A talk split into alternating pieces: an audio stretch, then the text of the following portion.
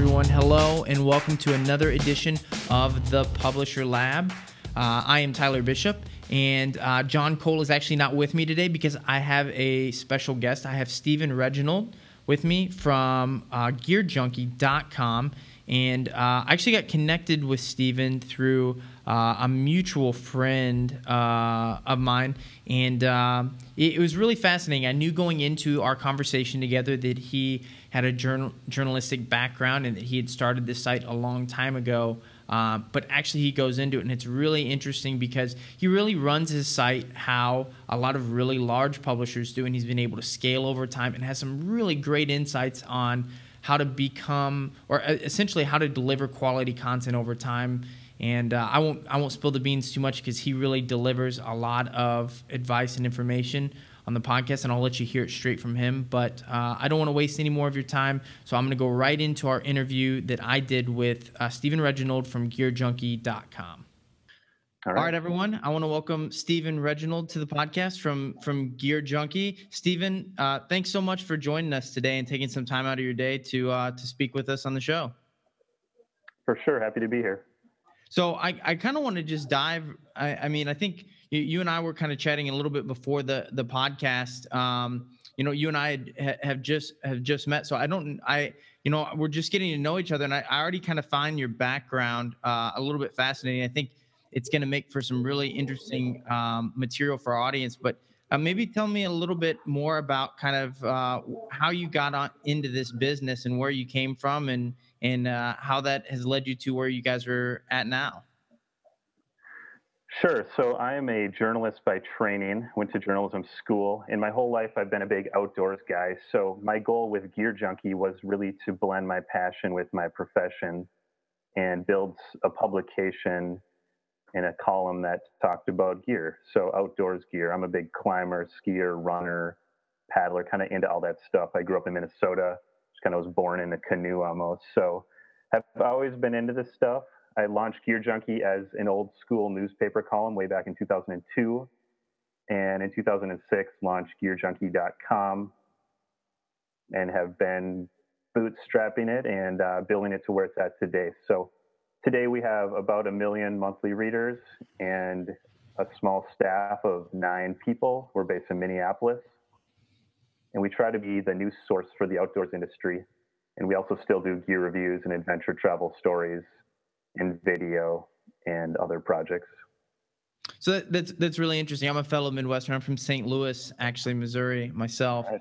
Um, um, and I think that that's one of those that, that's one of the things I look back really fondly on is kind of the ability to kind of very quickly get into uh, the outdoors and that sort of thing. I find it harder and harder here in Southern California. Um, so that's interesting. The the what what found you first? The the the the want or I guess the bug to uh, to be a journalist or the bug to be out you know uh, enjoy the outdoors and, and and find yourself in that in sort of that that vein or that industry um, or did they just kind of find this you find this happy marriage between the two definitely the outdoors and just my passion as a kid skiing and hiking and camping and backpacking all that stuff just was what i did and what my family did and I guess it wasn't until high school where I started to write more, and then in college, kind of discovered journalism. And I always followed these magazines, all the industry, you know, skiing and climbing, and kind of the the publications you read when you're obsessed with these kind of outdoor sports and outside magazine, and sort of just had this epiphany in high school, I guess, that I wanted to write about this stuff. And then in college, just furthered that and went to journalism school, not really knowing where I was going, but knowing that I wanted to write and work in media, and if it could be in the outdoors, all the better. that's that's really that's really interesting. I think um, you know it's one of those things. I, I hear this from a lot of folks in this industry quite a bit, which is you know they were big consumers of media at some point in their life, you know, and usually still are. Um, but at some point they they you know they used to read all the the different types of magazines or they were big consumers of news or information whatever source that they're in now um, uh, how what was the journey like? So you said 2006 you started Gear Junkie. What was that? What was that progress like? Because obviously you guys were still going strong and growing uh, in 2017. Uh, it's m- more than a decade. Um, you guys, uh, yeah. in a lot of ways, are veterans of this industry. So, um, what what was that journey like for you? I think the journey was very bumpy. Um, and even as I said earlier, it actually launched in 2002 as a newspaper column. And then in 2006, it was a nationally syndicated column. 2006, realized I had, I was 25 years old, realized I had, uh, you know, 200 copy edited columns on my hard drive with images and owned the rights to this material and thought I should launch a website. And at the time, the web was seen as kind of like the thing you do when you sort of fail at writing for print publications. Yet, I knew that there was movement there, and especially in the outdoors world, it's a little bit behind. And so, I'm glad that I partnered with two guys way back in 2006 to launch this. It certainly took four or five years before I could go full time, and then the last five years have been spent doing, you know, hiring people and scaling it. So as I was building Gear Junkie in that initial period, I was writing for the New York Times and the Star Tribune locally here, and my beat was adventure travel, gear, outdoors. So I always was working as a journalist and blending uh, what I did with Gear Junkie into kind of the churn of what it meant to be an independent freelance journalist. And I think that grounding, working with the New York Times, was really just an immense grounding in what it means to produce quality work. And even though I was writing about ice climbing and going to Belize and caving and really fun stuff, it still held to those same standards of fact checked, copy edited to the to the hilt, published at the highest quality with great photography and and a lot of that those standards just became so ingrained in me that they helped as I built my own publication to sort of never let those slip. And we're not the New York Times for sure, but I use those learnings as kind of the basis of what we do day to day now. Yeah, so that was something I was really interested in digging in with you more about was this journalistic background because I think we get a lot of perspectives on this show or just a lot of perspectives in in this industry in general from digital publishers in the digital publishing world. And a lot of that ends up being uh, on the tech side or uh, on this show we've had some perspectives from the ad op side. But i think you know one of the things that i think is important that we don't lose as we as we talk about quality content and things like that is the power of things like journalism. And so um, i was interested in in hearing from you a little bit about your take on um, I, I guess kind of the modern issue of you know quote unquote fake news or you know this idea that you know a lot of premium digital publishers are struggling with things like the duopoly, Facebook, Google, and these platforms making content a commodity. When you're someone like yourself that has spent a lot of time um, in the past and currently researching topics, um, you know, traditionally trained journalism, all that kind of stuff, um, how do you see the way that content has evolved over time? It's a massive question, but I mean, the yeah, overarching thing is that good content will rise to the top usually. I mean, this fake news phenomenon is a horrible bummer, and I don't, you know, it's that's that's a whole can of worms we can't open right now. That's sort of the anomaly, I think. There was this fake news thing, and remains to be with social media, uh, the shareability and kind of the quick skimming that people do to share news that justifies their beliefs, that's that's pretty um, a horrible situation. I guess I continue to believe that when people click through, read, most of the time there's a real big, a strong BS detector with most readers, and you can't really cheat on content, and it's either good or bad, it's shareable or not. So I guess at the very core of your question is we produce good quality work that's fun and well researched and accurate. And we've done that for years, and it seems to be a formula that works. So tell me a little bit more about about that formula. So, um, you know, you mentioned before working for the New York Times, and and you know, like there there's a lot of editing there. There's a lot of fact checking, that sort of thing. And I and I and I agree with you that quality content rises to the top. So maybe give me a little bit of uh, insight as to how you run some of your editorial teams, um, how, how, you how you think about the research that, that you guys have done in the either do now or have done in the past for for your content for your site, and how you how you guys essentially um, get things right. I was at a conference last week where one of the presentations was this tool that helped you parse what is the audience for your particular topic interested in, what's buzzing on social media, what's trending. And it went it just went on for an hour, all this sort of data research on audience and is that's kind of what my staff does innately. We're very immersed in this outdoors world.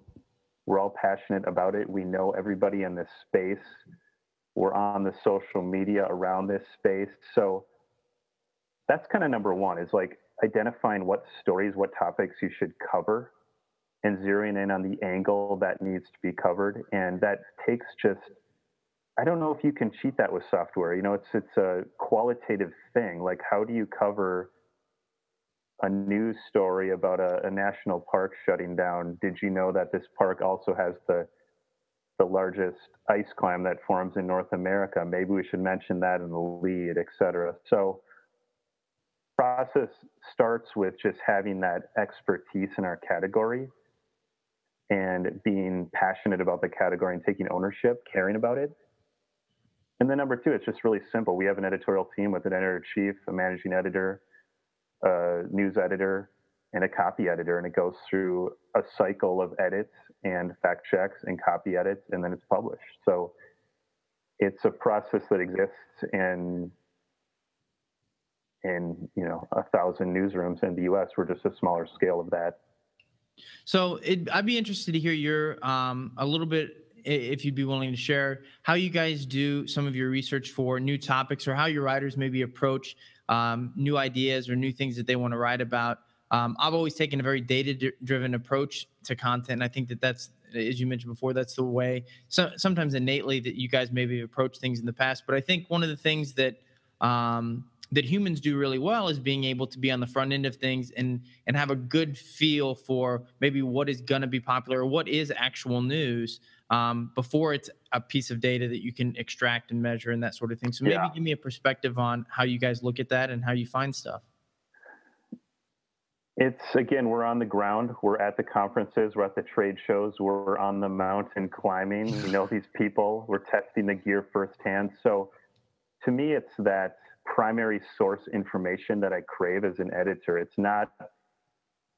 I saw this on Facebook, and now I'm regurgitating that message and reposting a YouTube video. Sure, we do that a little bit, but it's more I ran a 100 mile race. Here's the gear that worked. Also, I met that guy that actually fell off the cliff at the end, and we got an interview with him. So I don't know, like I, we're kind of the opposite. We're not at all data driven on our content. We're all very much immersed in this space and are using kind of our um, you know our connections in the industry and our social media is is amazing because I have thousands of friends on my social media feed that are doing thousands of thing and things in the outdoors world every day and can kind of just you know scan and see what's trending. And so it's more that very qualitative approach and that gut feeling and it's our beat you know we know this as journalists so sure, we look back at our data and we tweak things on a macro level, but on a micro level, we don't say, well, let's go write about uh, hiking boots this week because they're selling better. I mean, we might do that because it's spring and people are buying their boots, but we don't zero in on it maybe as much as we should, honestly, because this is just how journalism is done for the most part. I kind of crave those tools that can tell me can tweak what we do, but what I always find is that the topic is overruled by the news, if that makes sense. So if there's if there's news, if there's a new product, something breaking, a new law, that's much more engaging and interesting than a keyword that is buzzing on Twitter or whatever it may be. And you got to balance all of that, but for the most part, we're very qualitative in how we approach what we're going to do for content. We get up every day and sort of figure it out from there. We have an editorial calendar that's large scope, but it's very organic, super organic.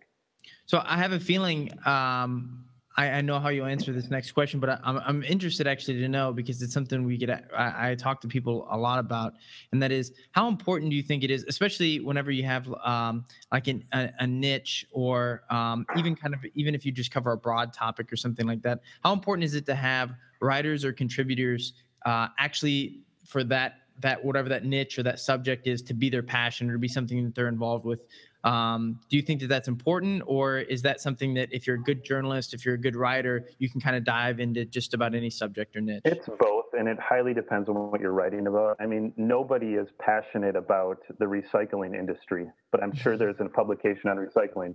I shouldn't say nobody. Maybe that's a bad example. There's somebody Very, listening to this podcast. It's like I'm that person. Very few people care about, uh, you know, honestly, even some some some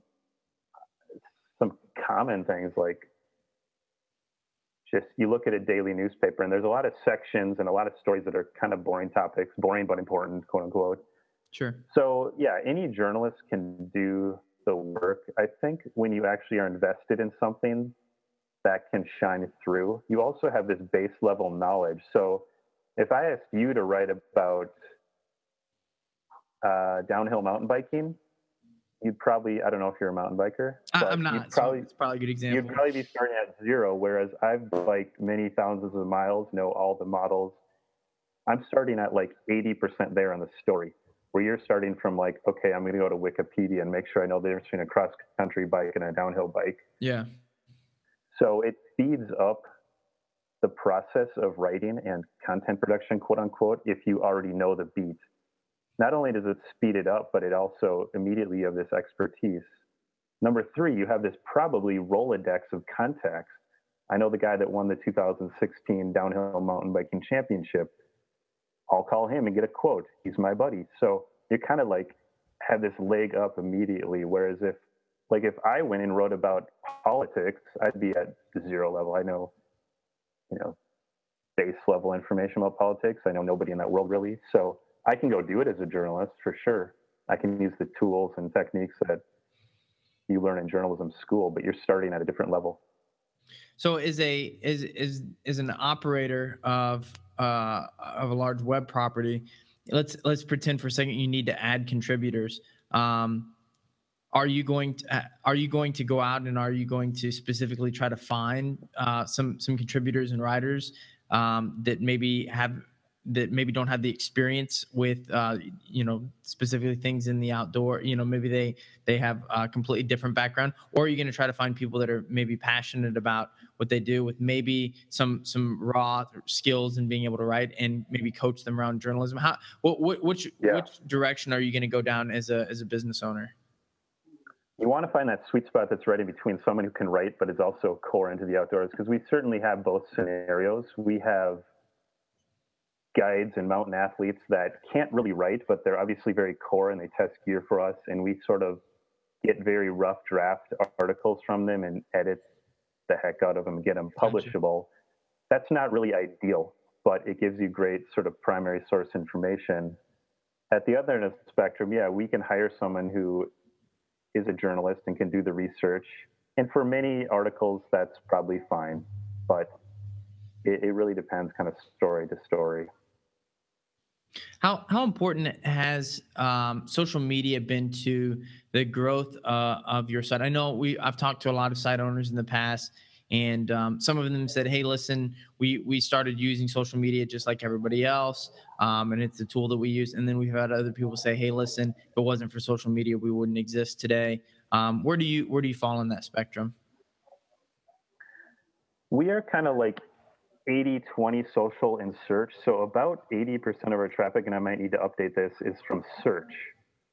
So we have a very strong long tail. And then every day, about 20% of our traffic is social. And we have some e news and direct uh, type in gearjunkie.com traffic as well. But those are kind of the two big buckets. So, and it flexes, you know, if we have a viral story that is hit is huge on Facebook, then that might be half of our traffic for that day. So it's extremely important to us. And we use each social channel really differently. Facebook, we use pretty much to get our articles out there and into the sort of social. Uh, you know, we try to get those articles shared and catch fire. Whereas Twitter, we see more as a communication tool and a PR vehicle. That you know, we have tens of thousands of Twitter followers, but we never get major traffic from Twitter. We do get major traffic from Facebook. Instagram's even more of kind of a PR vehicle for us. Yeah. It's a branding tool. And the other social media uh, outlets are used more sparsely by our publication. Yeah, those are those are kind of the big three, right? Um, I'd, I'd be interested to know. Um, you mentioned Facebook. Um, one of the things we talk about on this show quite a bit is Facebook Instant Articles and AMP, both um, know, accelerated mobile technologies. Um, uh, have you guys explored either either of those? Are you using them currently at all? So I need my dev guy to get the specifics, but our site was AMP optimized whenever that came through a year and a half ago. We don't use Facebook instant articles. Never gone down that road. We we want to sort of give a snippet of what we're doing on Facebook, but then drive people to our site. And it is kind of, you know, we're doing more Facebook Live lately, so that's content that lives right on Facebook never touches the, the mothership of gearjunkie.com, but that's really a branding thing. We hope people click through to the site, but it's a place to build your brand outside of kind of your, your home. And we recognize that even if it's not tit for tat, we're not making a dollar on this, but it gets your brand out there. People want to see that on, on their feed. They don't want to have to click through to the site. So for the most part, though, we use social media as a driver to get to Gear Junkie.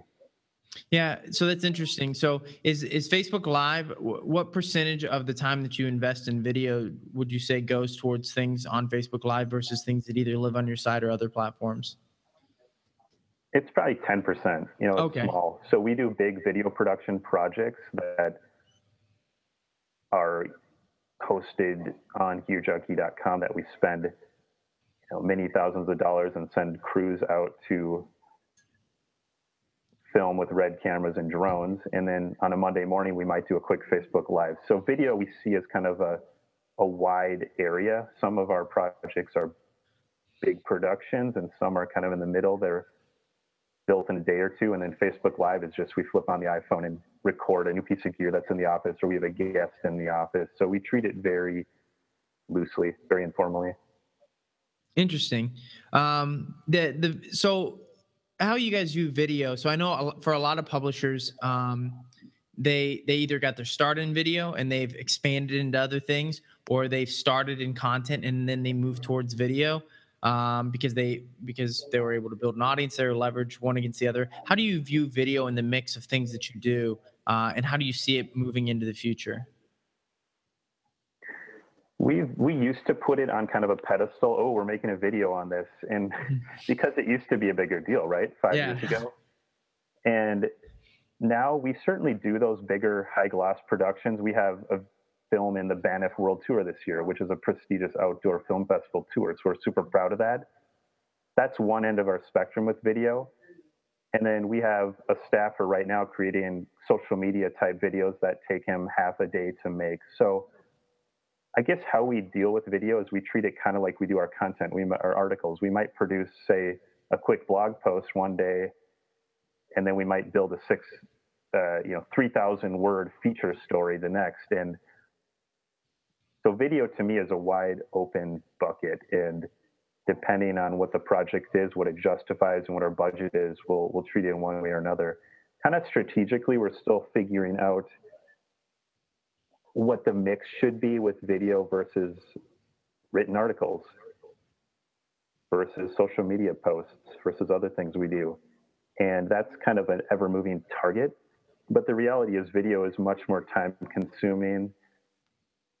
And it's also not our native thing. You know, I'm a newspaper journalist, that's my thing, and that kind of seeps to my team. So to do video, we actually have hired a guy that only does video. He never has worked at a newspaper. He just has a different context.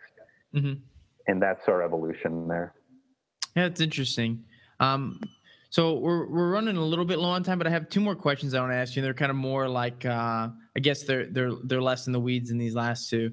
Um, I guess the first one is uh, when I see somebody that's been been doing this for over a decade. One of the things I always like to ask, and I think people can benefit from quite a bit, is what is the smartest thing in the last, you know, more than decade that you have done um, that has benefited you or, or, or your site or, or, pretty much anything. If you were to pick one thing as it relates to your site that you've done in the last 10 years that you thought, man, that was a smart thing. I'm glad I did that. What was it? That's a huge question. That's it a hard is. question. no, I'm sorry. It's but it's a good question. I, it is really good. I think consistency and quality, maintaining consistent output and maintaining quality and not jumping too far into one trend or another because every year with, as a digital publisher there seems to be another avenue that we should go down so just maintaining my roots as a journalist and a writer that cares about what we're putting out there every single day for the last 10 plus years has been really the backbone of what we do. So that's that's the one thing, even though it's kind of one thing we do every day. I think that's really great advice. And um, the second question is, um, it's kind of the antithesis of that is, what is one concern or challenge that you see in the future of whether it's it's your space specifically um, or just the digital publishing space overall? Um, that that either concerns you or challenge or problem or something that you see on the horizon? I think the fractured nature of being a digital publisher, you can do a million things. And we have done a million things, and most of those things did not work so well. So it's kind of the schizophrenic nature of what it means to publish online and knowing what knowing how to be efficient where to spend your time what to chase and what to turn down. So moving the ship slowly once you have an established ship. You know, we can't all of a sudden turn into a video publication because people have been reading us for years. We can't start publishing on some new uh, we can't start publishing on Facebook when people are used to getting our e-newsletter and clicking through to the articles. But you got to keep up with that stuff too. So you can't be too traditional. You got to ride that line. So it's always been a caveat for me is there are so many opportunities that you need to kind of be careful, try to pick the best ones, and if something doesn't work, pivot and move on quick. Yeah, I think that's really good advice. I think that that's that's how a lot of public publishers like yourself have been able to be around so long. Like you said, there's there's always going to constantly be opportunities to pursue new things, and some of them will work for some and some of them won't work for others but it's that ability to pivot that i think has benefited quite a few publishers you got to be nimble and you got to be very quick i mean those are two things also is just turning content breaking the news getting the scoop that's what people want they want to be the most updated in their sphere and about the thing they're passionate on so just being quick and being nimble being able to adjust has been a big benefit yeah, it's a quick and nimble, sort sort of the same kinds of things that can keep it from falling off a mountain, I suppose. Exactly, man. same ethos. Yeah, you mentioned that earlier. I was I was curious to know how, how many times you guys had to write about somebody falling off a mountain. By the way, that would be me. I'd be the guy that was falling off a mountain. I'm afraid.